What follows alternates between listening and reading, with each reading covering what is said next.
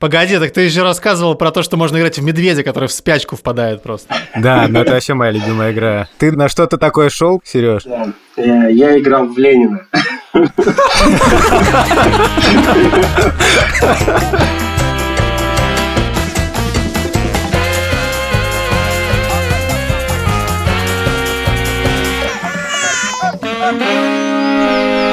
Привет, меня зовут Александр Борзенко, это подкаст «Сперва роди», подкаст о родительстве, где мы не даем никаких советов, а только делимся своими тревогами, переживаниями и смешными историями. Детей, которых я постоянно обсуждаю в этом подкасте, зовут Петя, ему 12 лет, Тише 10 лет, а Мане 8. Меня зовут Юра Сапрыкин, моего сына зовут Лев, ему 2 года. Вы можете писать нам письма на сперва ради собака Медуза Медуза.io или записывать аудиосообщения в телеграм-канал Медуза Loves You. Привет, меня зовут Владимир Цибульский, моя дочери Соня, один год и 9 месяцев. А, не забывайте ставить нам оценки в Apple подкастах, писать нам отзывы в приложении CastBox, где мы можем вам ответить. Рассказывайте о нас своим друзьям, потому что нас слушают все эти, у кого есть дети, у кого нет детей. В общем, spread the word. Здравствуйте, меня зовут Сергей. У меня двое детей. Старшая Аня 10 лет, младшему Ярославу 3 года. И я из Санкт-Петербурга. Естественный вопрос от Юрия Сапрыкина. Ребята, что за Сергей? Я подготовился к этому вопросу, Юра. Естественный ответ от Владимира Цибульского. Сергей сегодня с нами, потому что мы записываем выпуск на тему, к которой мы сами не имеем отношения. То есть у нас нет никакого опыта, нам не о чем рассказывать смешные истории и делиться тревогами. Сергей чем уникален я говорю уникально, потому что реально в России так поступают немногие. Сергей находится в декрете. Не так давно вышла книга, которую мы уже упоминали в нашем подкасте Nordic Deaths, которую написал Александр Фельдберг и Роман Лашманов. Это книга интервью отцов, в основном там отцы из так называемых северных стран, то есть из Скандинавии, еще из ряда стран, но есть и два интервью с отцами российскими. Если обобщать, то это книга о включенном отцовстве таком, да, об осознанном отцовстве, как его там иногда называют. И вот один из российских героев — это как раз Сергей, который действительно взял декретный отпуск, что для мужчин в России очень большая редкость, а, например, для скандинавских стран совершеннейшая норма. Борзен, а ты когда-нибудь думал декрет взять? Я думал об этом задним числом. Ну, раньше мне просто в голову не приходило. Даже если я об этом знал, то я это не рассматривал как реалистичный какой-то сценарий. Настолько у меня не было вообще ну, перед глазами ни одного э, примера. Да и сейчас-то, честно говоря, среди моих друзей и знакомых таких людей Насколько я знаю, нет. Сергей, а можешь рассказать вообще, как это устроено? Сразу хочу сказать, что все заблуждаются, называя это декретом. Это не декрет, это отпуск по уходу за ребенком. Ну, то есть так правильно называть. Уточним для наших слушателей, что это значит. Есть два отпуска, которые даются государством после рождения ребенка. Но в обиходе оба зовут декретом хотя официально такого термина нет. Один отпуск называется по беременности и родам, его может взять только женщина. Этот отпуск длится 140 дней, 70 дней до родов и 70 дней после. Дальше начинается отпуск по уходу за ребенком. Он может продолжаться до 3 лет. И вот его уже может взять любой член семьи, и папа, и бабушка, и кто угодно. Но в России по умолчанию его берет женщина. И многие отцы даже не знают, что они тоже имеют на это право. Расскажу немного, как мы к этому пришли.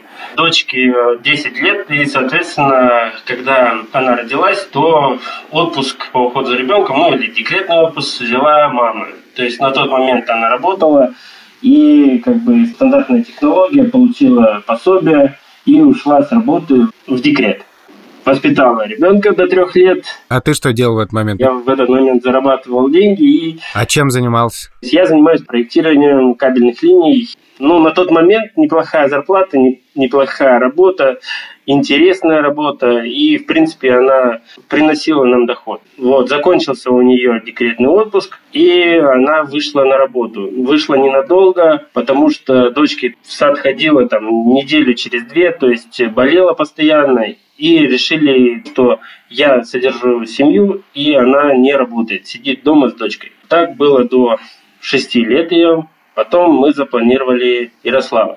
Но так как она не работала, в принципе, можно было получить минимальное пособие по уходу за ребенком. В интернете она нашла информацию, что Э, Пособие можно получить любому члену семьи, кто, собственно, хочет. Ну и, соответственно, там необходимые нужны были минимальные требования, то есть это сокращенный рабочий день. Я, получается, ухаживаю за ребенком, и для этого мне нужно время. То есть я уменьшил время на один час, и дальше, соответственно, я работал как обычно, но получал пособие. Получал пособие я практически максимальное, то есть максимально возможное. Ну, это какая доля от зарплаты? Ну, если Веронике полагалось, допустим, 6 тысяч рублей пособие по уходу за ребенком, то я получал 20 тысяч рублей. Это связано просто с тем, сколько ты получал в Да. этот момент, в смысле, с разницей зарплат? Пособие получается из расчета заработной платы. То есть берется два последних года, и там формула есть, и, соответственно, получается расчет, и эта сумма платится государством в организацию, а организация уже, соответственно, мне платит. Задам тебе вопрос, который обсуждался недавно у нас в подкасте. Э, Была у нас тема «Когда за вторым?». Ты говоришь, мы решили, запланировали Ярослава. Запланировать, да. Да. Да-да-да. Вот э, вы такие сидели, такие, так, э- этой, этой уже три. Знаешь, как Сергей там проектирует Да, кабели, да, там да. тоже так, так, про- Такой, проектируем, так, так, э, вот значит, Ярослав, вот пора. сюда. Сейчас выберем дату, месяц, число. Как вы это решили вообще? Как бы это смешно не звучало, но это было примерно так. Мы планировали, что дочке нужен братик, потому что один ребенок, мы считали, что растет эгоистом, хотелось сына. Многие факторы повлияли на то, что именно запланировали ребенка. А жене тоже хотелось? А, Вот, в этом была проблема, потому что первый ребенок был для нее, именно для нее в плане родов, в плане воспитания, в плане первых месяцев, для нее был очень тяжелым. И именно этот факт отодвинул рождение второго ребенка аж на целых пять лет. Получается, дочке было шесть, и я считаю, это уже большой разрыв, и, конечно, надо же было, ну, чтобы этот разрыв был поменьше. Ну, получилось так, как получилось. И Сергей такой, я возьму декрет, и все. Вопрос решен. Не, уже не знает, просто как вы говорите, я такой, ну давай уже рожать, э, мне нужен сын. Такой, ну хочешь, я декрет уже возьму. Или вы по факту уже решили, когда родился, тогда уже будем декрет брать? Нет, не по факту. До момента рождения мне жена подготовила всю информацию. Мы заранее изучили все вопросы, как взять супругу пособие по уходу за ребенком. Есть такой форум Little One. Там очень много информации именно о родах, о постродах и прочих вещах. С- Вот если судить по обсуждениям на форуме, то пособие для мужчин по уходу за ребенком это сейчас какая-то активная тема, или ты скорее там был один? В принципе, это не активная тема, и э, она вот действительно для небольшого круга лиц знающих, да, то есть это не пропагандируется открыто, это не обсуждается в массе, и, соответственно, чтобы чего-то добиться, надо перелопатить кучу информации. И я, когда подошел в отдел кадров и заявил о том, что я хочу получить пособие по уходу за ребенком, на меня посмотрели очень так скептически, что, что типа, что ты хочешь. Что вы имеете в виду? Да, что вы имеете в виду?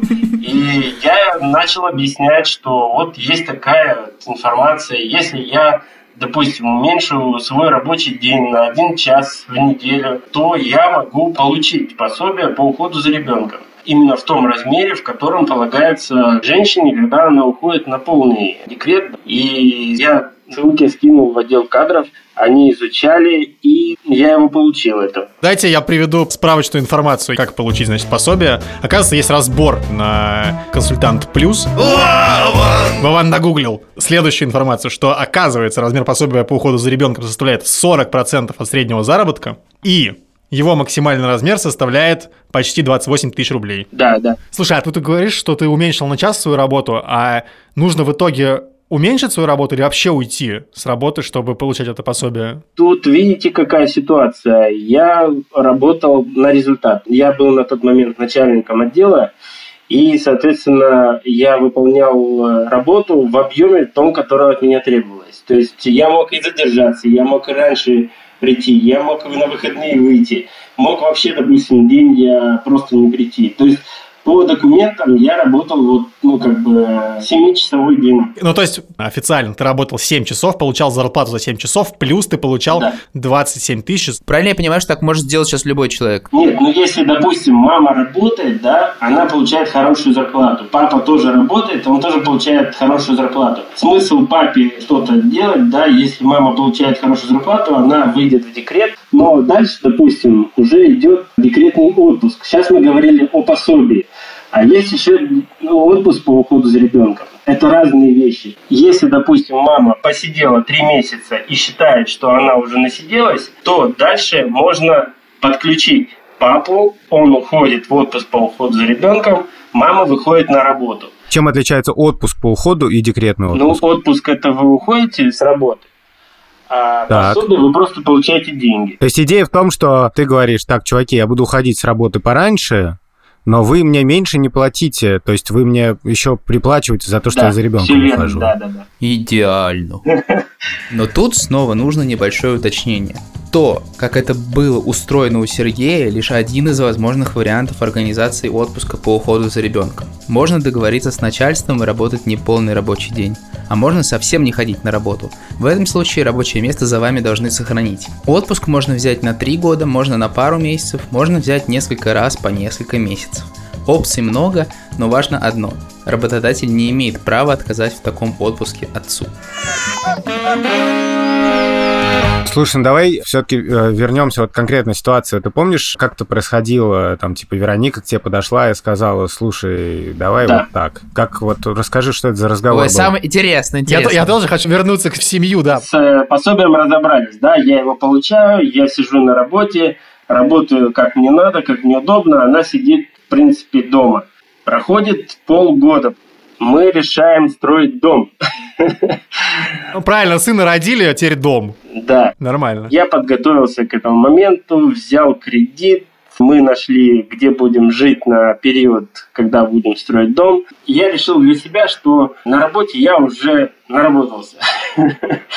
И я для себя решил, что я сначала уйду в обычный отпуск, потом я уйду в отпуск э, по уходу за ребенком. На тот момент я думал, что это будет краткосрочно, да, допустим, там полгода или, э, может быть, год. Но дальше произошли обстоятельства. Вероника решила заниматься ментальной арифметикой. В общем, на счетах считают дети с большой скоростью. Ни разу не слышали? Да мы про арифметику не очень слышали. Да, в, нашем- в на- в нашем подкасте вообще считают не очень. А, Ари, Ари, что? Ментальная арифметика. Мы детей Борзенко посчитать не можем здесь. а Вы говорите на счетах что-то там. И возраст дочери Вована тоже не можем вспомнить. Нет, на самом деле я примерно понимаю, что это такое. В американских шоу приходят такие дети, которые говоришь, ну что, сколько будет 6838 умножить на 3 миллиона 450 Да. тысяч Да, 75. да, да. В общем, Вероника решила посвятить себя вот этой ментальной арифметике. Это было лето. Мы жили на даче. Там мальчик был один деревенский, она на нем вела практику. И к сентябрю месяцу она решила открыть группу. Мальчик возглавил счетную палату к тому времени. Нет, мальчик э, там так и живет. Дочка у меня ходит в центр, там преподают английский, математику, ну, дополнительное образование. И вот директор этого центра предложила Веронике открыть класс ментальной арифметики. И на сентябрь месяц получилось достаточно много желающих, и э, мы посчитали, что, в принципе, этих денег будет достаточно. Потому что считать уже хорошо умели. В принципе, в принципе, прикинули, что да, все, все сходится в целом. Все сходится, да. Пришли к тому мнению, что мне, в принципе, как бы работать и не обязательно. Помнишь ли ты первый день декрета? Ну, в смысле, что ты остался на целый день с детьми один, и ты понимаешь, что это как бы не только сегодня, но так будет в течение какого-то продолжительного времени. Ну, этот момент настал еще раньше. Я присутствовал природа, вот, скажем так, да. То есть с того момента я уже знал, что с детьми надо общаться, надо с ними быть, надо с ними находиться. Вот я прочел в книжке, что если судить по интервью, такое ощущение, что твоя жизнь родительская со старшей дочкой Сани, да, и с Ярославом совершенно разные, потому что с Аней ты, получается, не присутствовал на родах, все время работал и вообще мало, я так понимаю, как ты сам говоришь, присутствовал в ее жизни, А с Ярославом вот все с самого начала было иначе, да? Да. И ты присутствовал на родах, да? Да, все абсолютно верно. Э, Я не знаю, как она росла. Точнее, я знаю, когда, конечно, но Но ты считал, что это как бы дело Вероники скорее, а не твое? Да, и сейчас считаю, что мама должна присутствовать, конечно, в жизни детей обязательно. И отец, он, ну, он может все, кроме того, чтобы быть мамой. Но и полное отрешение, полный уход от семьи – это невозможно. То есть, когда Аня росла, да, я с утра вставал, когда они еще спали, а приходил, бывало, когда они уже ложились спать. С Ярославом же, конечно же, по-другому. То есть, даже если он, допустим, в садике, мы все равно проводим время вместе. Если, допустим, не я его веду в садик, а мама, то вечером мы все равно видимся. И у него есть вот это ощущение, что папа рядом. Расскажи, пожалуйста, сейчас твой отпуск по уходу за ребенком, он продолжается, да? То есть он уже бессрочный у тебя или никак? Он как бы уже закончился, то есть мы уже не получаем никаких ни пособий, да и в организации, в которой я работал, я уже не работаю. Но сейчас у нас самоизоляция, и это однозначно. Да, мы все вместе рядом друг с другом. Ну, вопрос вообще по-другому был. О первом дне, когда дек- декретный отпуск, Да-да-да. да, я был. Да. Я не помню этого дня, если честно, но ощущение, что мне надо будет три года провести с ребенком, меня абсолютно не пугало. Я знал, что я, в принципе, все могу. То есть я могу и приготовить еду, поменять подгузник, пеленки, уложить спать. Это было вообще не проблема. Ты можешь вспомнить какую-то самую безумную реакцию каких-то там окружающих, не знаю, или родителей, знакомых, родственников, или на работе, когда люди узнают, что ты взял вот отпуск и сидишь с детьми. Ну вот даже с тем же самым отделом кадров. С их стороны была, мне кажется, неадекватная реакция, что как это папа хочет уйти в отпуск за ребенком. Ну и вот коллеги тоже по работе смотрели на меня так, что ну как это так? Мама же есть, зачем папе-то уходить? Расскажи поподробнее. Вот я так понимаю, что, ну, тоже прошу прощения, просто такой, не знаю, может, стереотип, но что проектируют кабельные сети в основном как бы мужчины, да? В основном коллектив был мужской, да. Да, и ты им сам рассказал, или они через отдел кадров как-то про это узнали и стали на того подшучивать, или как это происходило? Да, все, кто знал, собственно, о том, что я, получая пособие по уходу за ребенком, все шутили, что я в декрете. А Если там какие-то вопросы ко мне задавались, кто-то сразу со стороны говорил, да вы не спрашивайте его, он же в декрете. Или же, допустим, я не, ну, как бы говорю какие-то, задаю вопросы, а мне говорят, да ты что, ты же в декрете, у тебя голова не, не соображает. Ну, вот такого плана были вопросы и шутки, конечно. Но это какие-то добрые шутки, то есть они с пониманием относились, или это скорее такое, типа, полное непонимание, что такое вообще возможно? Ну, возможно, и то, и другое. Ну, если честно, я как бы не обижался, потому что мне, по большому счету, было все равно на них, да, на их шутки. Меня они никак не оскорбляли и не выводили из состояния равновесия, не вводили в какую-то агрессию. Мне даже смешно было. Бывало, что я и сам подшучивал на эту тему, и, в принципе, нормально. Хочется немножко поговорить про что ты ждал от декрета и что получилось. Погоди, мы же определились тем, что это не декрет. В отпуске по уходу за ребенком, да, сори. В принципе, моя жизнь, она не сильно изменилась, потому что Вероникина работа, она не подразумевала вот восьмичасовое исключение из семьи, то есть вот как я работал, допустим. Ее образовательные кружки, они были четыре раза в неделю по 4-5 часов. И, соответственно, мы друг друга подменяли. То есть, э, если, допустим, с детьми устаешь, то есть, ну, это реально устаешь, потому что старшая, допустим, она на себя тянет все внимание, а младшему надо тоже как бы уделить и поиграть с ним. А ты можешь описать, вот раз ты говоришь про усталость, можешь вспомнить какой-то момент, когда ты просто вот сидел и такой, господи, я просто уже не могу вообще, ну просто, а, хватит. Ты можешь описать, что вызвало такую ситуацию? Вот было ли такое что-то? Да, такие ситуации тоже бывают. Причем сейчас, когда уже дети вроде как бы подросли, почему-то таких ситуаций становится больше.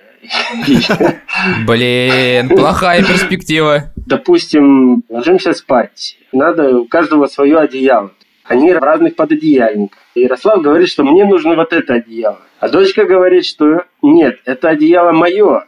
Ну и здесь начинается истерика, скандал, что как же так? И, ну, я нахожу решение, что я нахожу такой же пододеяльник, какой ему... Я нахожу решение, что я просто ухожу отсюда и не возвращаюсь.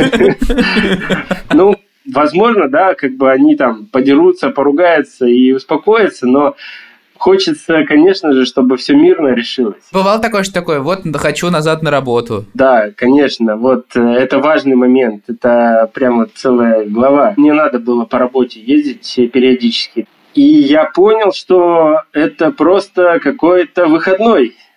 То есть ты приезжаешь, тебя никто не дергает, никто не кричит, никто не выносит мозг, и ты просто отдыхаешь. Хотя, ну, реально ты работаешь, но при этом эмоциональное, психологическое состояние, оно приходит в состояние равновесия. И я понял, что это обязательная вещь. То есть надо отрешаться от бытовухи, от вот этого семейного компота, и надо сменять обстановку обязательно. Слушай, а до этого момента, по крайней мере, пока росла дочка, ты не думал, что это так тяжело сидеть с детьми? Абсолютно. У меня не было абсолютно такого предположения. Я видел дочку на выходных, да, там мы бегали, играли, всем хорошо. Я разговаривал с женой, там, ну да, бывало у нее периодически как бы вот эти состояния нервозности. Ну, я думал, ну как, декрет да декрет. Сейчас же, когда я прошел сам этот путь, я понимаю, что это просто колоссальный труд. И женщинам надо отдать должное. Полностью согласен когда моя жена Вера проводит долгое время с Левой, и потом даже если там на полчаса Леву забрать у нее, то потом через эти полчаса она вообще превращается в совершенно другого человека. Видно, что эмоционально ей намного легче стало и, и так далее. Ты заметил, как изменилось настроение твоей жены, когда она, ну, нужно вышла на работу, ты почувствовал какие-то изменения в ваших отношениях или как она себя чувствует? Изменения произошли на лицо. И радость в глазах появилась, и в общении стало более доброжелательной.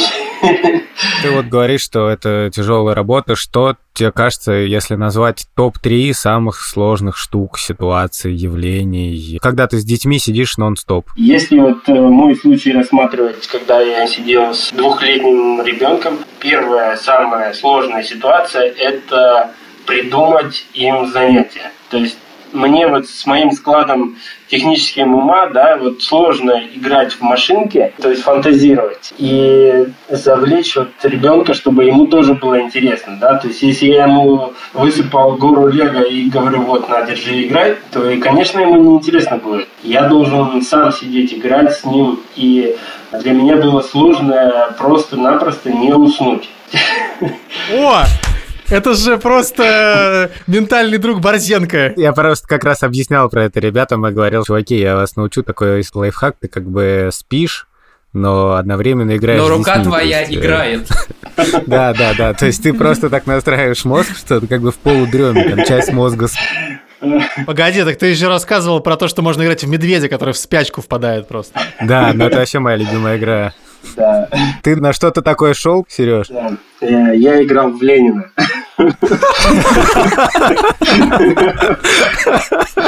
Меня должны были сторожить.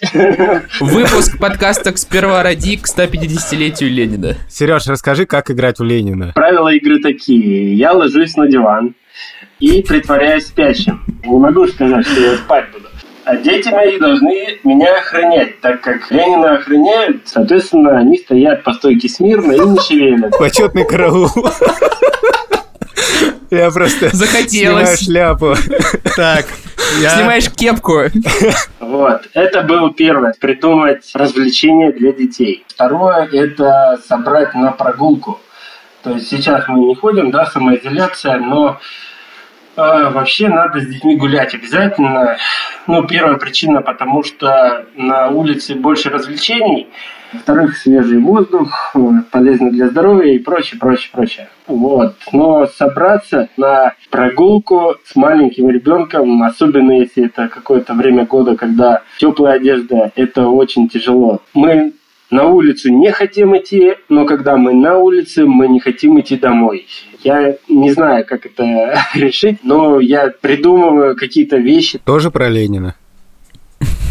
Вот Маленький Володя Ульянов тоже не хотел гулять, но гулял. Вот, ну и третье из сложных ситуаций – это спать уложить. То есть, когда Вероника там задерживается на работе или же, допустим, она уехала куда-то в командировку, то мы засыпаем очень сложно. Ну, сейчас, конечно же, уже все намного лучше, но я говорю про то время, когда я был в декрете. То есть, это были скандалы, истерики, он не хочет спать, мы там сидели уже и до изнеможения, то есть он падает от бессилия. Слушай, а когда ты укладываешь двоих детей, один уже как бы спит, а другой еще не спит, да? Бывало и такое, да. Старшая засыпает, а младший, конечно, еще тусит. До того момента, как Ярослав пошел в детский сад, у тебя вообще было свободное время какое-то? Ну, в первую очередь после того, как уснут дети вечером. Мы старались в режиме жить, и ну вот Ярослав почему-то у нас э, отказался от дневного сна, но выгода в чем, что он встает рано и ложится рано. Ну, допустим, 12 часов ну, бодрствует, тусит, но потом, соответственно, 8 часов вечера он вырубается, и с 8 до 12 я уже могу спокойно что-то делать и фрилансом заниматься, и фильмы посмотреть, ну, то есть время для себя. Но ты уже, наверное, к тому моменту уже такой уставший. Конечно, да. А с друзьями встретиться ты можешь там, типа, я пошел э, выпить пивка, Вероник, ты там посидишь с детьми? Она такая, кто сидит в декрете, я или ты? Но если она свободна, то, конечно, она без проблем меня заменяет. Если же она, конечно, занята и она работает, или она, допустим, ну, в командировку бывает, тоже уезжала. Ну, бабушка у нас рядышком жила, то есть было такое, что мы подключали бабушку. Ты говоришь, что от Вероники в целом стало гораздо лучше, и какой-то блеск в глазах и так далее. А, а что можешь сказать про себя? Ну, я не знаю, то есть как бы со стороны э, лучше видно. Я про себя могу сказать, что у меня появляется э, больше сил и энергии, и, в принципе, можно и какие-то проекты поделать. Ну, вот ты говоришь, появилась энергия, да, но вот я иногда за собой замечаю, что она у тебя как бы есть, но ты не можешь потратить на что-то созидательное, а вместо этого такой, типа, блин, ну не знаю, лучше я, наверное, сейчас кино посмотрю, а то я что-то совсем не отдыхаю. Ну, то есть ты не садишься там, я не знаю, создавать планы по завоеванию мира, а такой типа, блин, я столько сижу тут с детьми вожусь, что пора мне, мне уже и отдохнуть, а не проекты делать какие Да, бывает такое, что в голове роются мысли, что я уже столько всего наделал, я могу себе позволить поиграть в игры или же фильме. Ну, фильмы мы смотрим с женой регулярно, то есть э, наше время. Ну, короче, у тебя хватает энергии и на проекты поделать, и с детьми посидеть, и кино посмотреть. Да. Ну, да. респект, чё.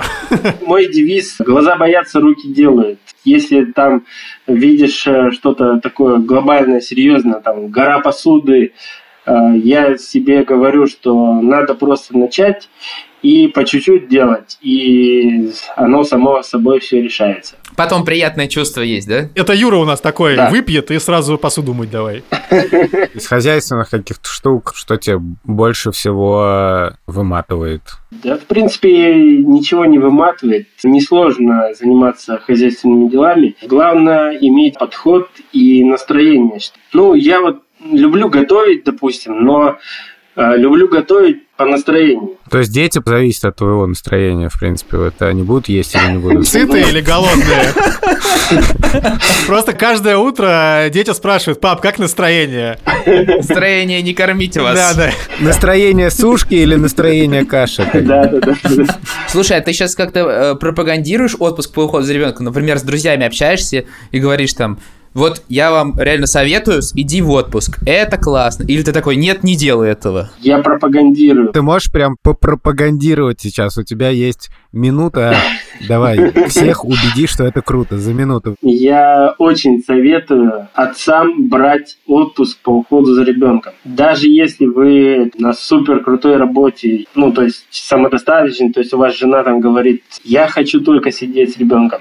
Я все равно советую, потому что идет сближение даже с женой, даже с ребенком. Дальнейшие все жизненные ситуации будут более понятны. Сережа, а тебе на это скажут, а вот мама, если она все время будет пропадать на работе, у отца будет сближение, а у матери наоборот. Я согласен. То есть есть такая вероятность, что мама будет отдаляться. Поэтому надо быть аккуратным. Нельзя тянуть все одеяло на себя и говорить, что все, я в декрете, ты, мама, работай. А ты в пролете. Ну, то есть не надо. А твоя жена переживала по этому поводу? Жена моя, к сожалению, не переживала на этот счет.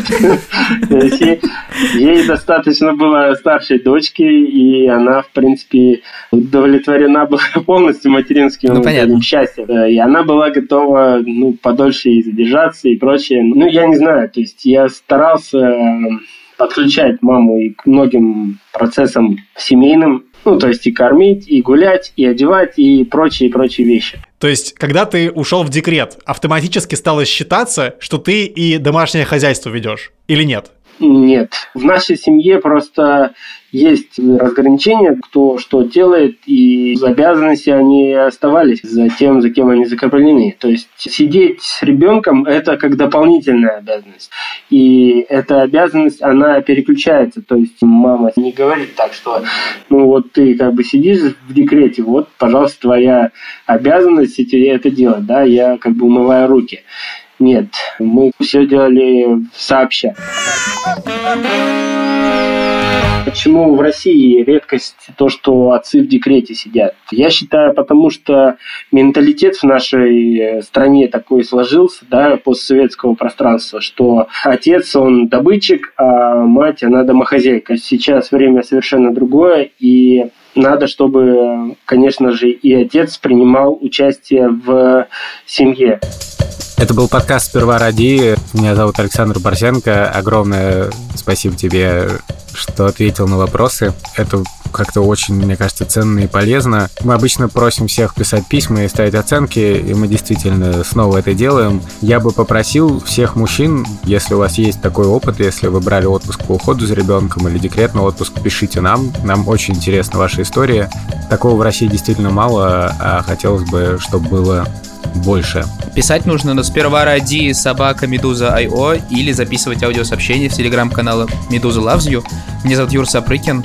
Сергей, спасибо огромное тебе. Еще лучше присылайте нам истории, если вы вдруг после этого подкаста решили, что бум-бум-бум, пора сидеть дома с ребенком, хватит работать, нужно воспитывать. Ждем. Спасибо, все, до свидания. Спасибо, да. счастливо. Спасибо, спасибо, Всего пока. Dun, dun, dun, Mama just kills a man. Dun, dun, dun, dun. I don't wanna die.